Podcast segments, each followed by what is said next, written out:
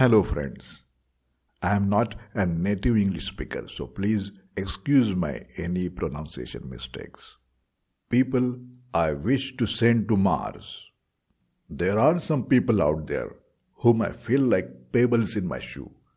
I cannot stand them after a brief flat hi. People who message me to take care when I am laying flat ill in my bed. My blood boils when someone does that. What kind of dumb can tell me to take care as if I do not know to take care? I do care about taking care. My family knows how to take care. I do not like someone just come and underestimate me and my family. What someone in hospital bed needs is some physical help, not those hollow words like take care John, get well soon. Oh, really?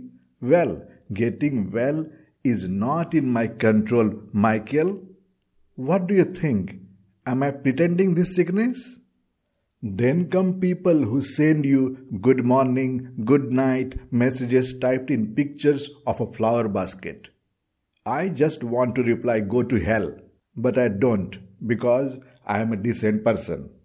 What kind of dubious send good morning typed in the middle of some flowers people usually send to funeral? Once again, I say go to hell you cunning fox. What do you really wish for me in your mind? A real friend always cut this garbage and say, Hey Jimmy, don't bring your snacks today. I have made some for both of us. That's a real friend. Then the ones who send you long text messages.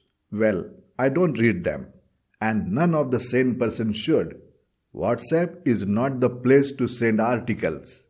You can send the link to the article, but not the article itself. Send me an email instead. WhatsApp is a messaging platform and I like it that way. It is not an bulletin board. You need to understand that. Another kind of people I hate who send you achievements of their uncle's wife's nephew. I promptly reply, he's good, but not better than my cousin Gilbert, who lives in Uganda.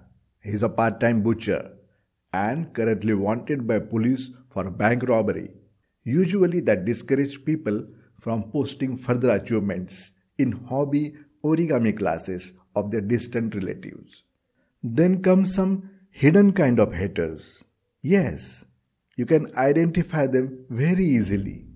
The people who read your messages, your own original contents like this podcast, but do not reply. They do not reply. You can see the tick turn blue, but get a cold silence. Those are the people who hate you and send you pictures of flowers every morning. Now you know what they really mean.